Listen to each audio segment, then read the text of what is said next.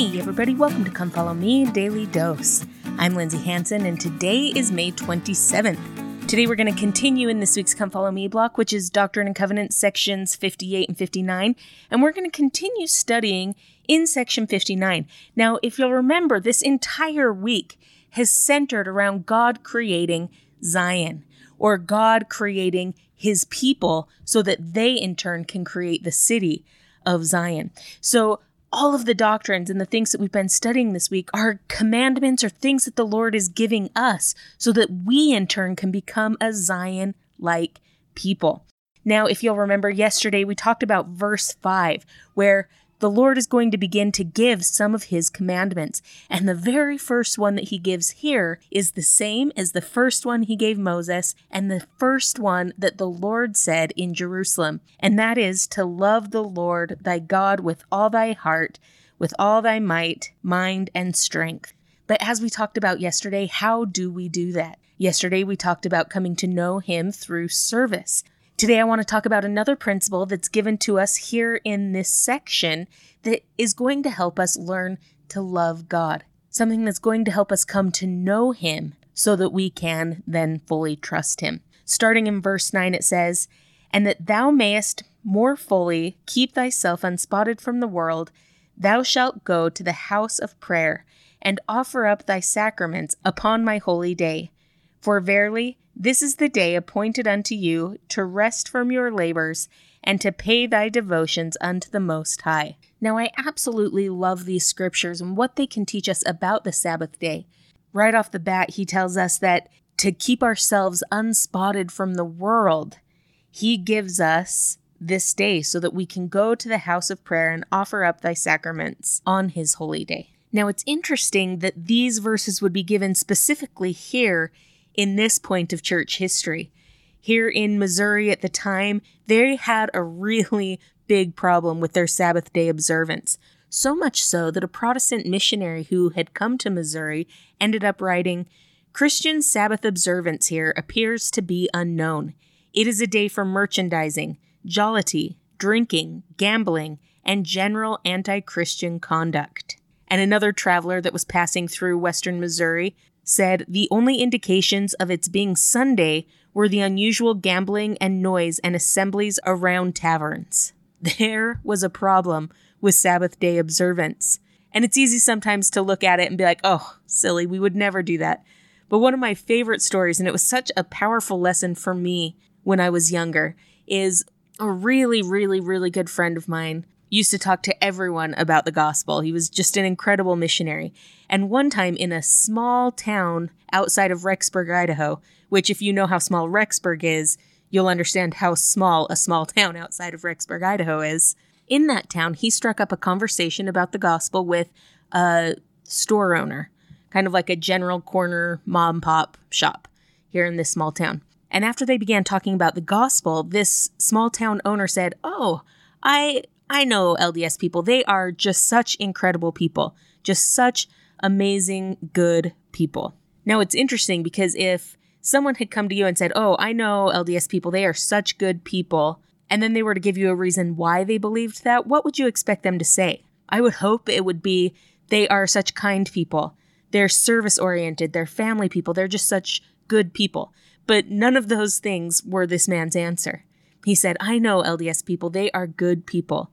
Every Sunday when they come into my store, they're always dressed so nicely. Isn't that funny? That of all the things that could have been said about LDS people, the thing that struck this man as so good about us is that when we break the Sabbath day, when we go shopping on Sunday, we do it in our church clothes still. That's just a silly story and a, a silly example, but something that always struck me so funny about Sabbath day observance. But here in Missouri, the members of the church, the early saints, clearly had much more of an issue than just shopping in their Sunday clothes. They were drinking, they were gambling, they were loud. There was no semblance of reverence or thought of God on the Sabbath day. And so, in order to love God more, in order to come closer to Him, one of the commandments that's given to them here is a true worship of the Sabbath day. Now, something that I think is really important, I know I've joked about shopping on the Sabbath day, but something that I think is really important to recognize is that here in these verses about the Sabbath day, not one of them says anything about what you shouldn't do. Oftentimes, when we speak of the Sabbath day, we get into this list of do nots do not shop, do not recreate, do not swim, do not watch TV, etc. We have this list of ideas of do nots on the Sabbath day. But here, as the Lord is commanding his people how to reverence the Sabbath day, how to observe the Sabbath day, there's not a single do not listed. Rather, it's a list of do's. Keep thyself unspotted from the world. Go to the house of worship. Offer up sacraments. Rest from your labors. Pay devotions to God. President Faust once said, in our time, God has recognized our intelligence by not requiring endless restrictions. Perhaps this was done with a hope that we would catch more of the spirit of Sabbath worship rather than the letter thereof. So in our day, we're not given the endless do's and do nots like they were in the law of Moses. God wants us to understand the spirit of the Sabbath day rather than the letter of the Sabbath day. However, President Faust goes on to warn us that we may be in danger of the pendulum swinging so far in the other direction that we tend to ignore the Sabbath day altogether now. We tend to think that two hours of worship in church is enough, rather than making it a full day of worship and of rest.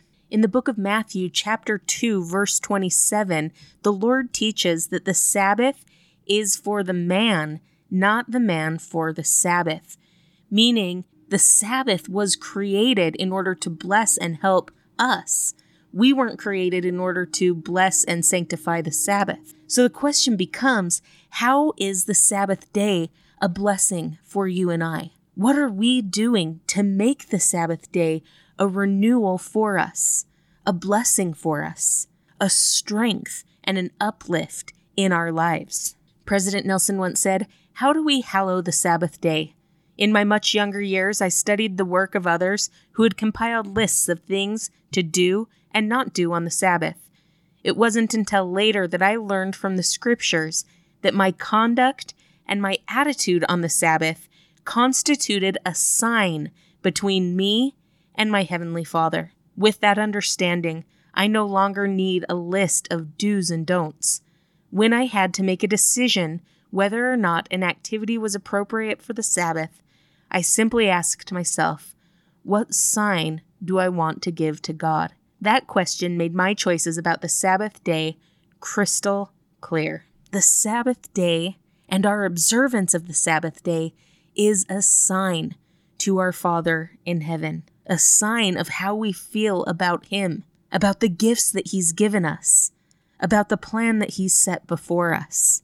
When we approach the Sabbath day as a sign to Him, it changes the things that we do, the things that we think, the way we look at rest from our daily activities. Elder Gibson said, The way we keep the Sabbath day holy is an outward manifestation of our covenant to always remember Jesus Christ. I'll never forget, I was sitting in a mission conference when I was a young sister missionary, and my mission president was speaking about the Sabbath day and what Sabbath day observance meant. He said something in that meeting that I had never thought of before, but that I haven't forgotten since. He said the Sabbath day is a law of principles, not a law of practices.